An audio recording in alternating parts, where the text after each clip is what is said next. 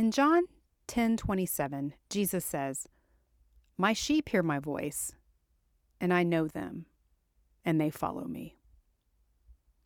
Sometimes it's hard to know if what we're really hearing and being led to do is God.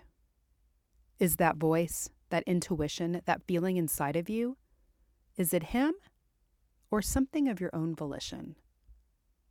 It is so easy to live in analysis paralysis, asking but not listening, hearing but not believing. We would rather not act at all than risk making a wrong move. When Samuel heard a voice calling him in the night, he was confused about the source.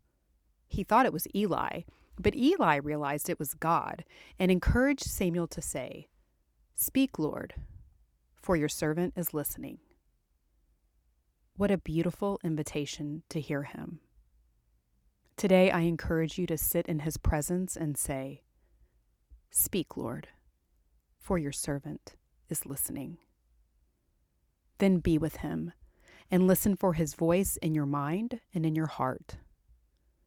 Jesus assures us that we do hear him, that we can know each other intimately, and that we will know when to follow. Trust in this amazing relationship that we have with our Father by the grace of our Savior.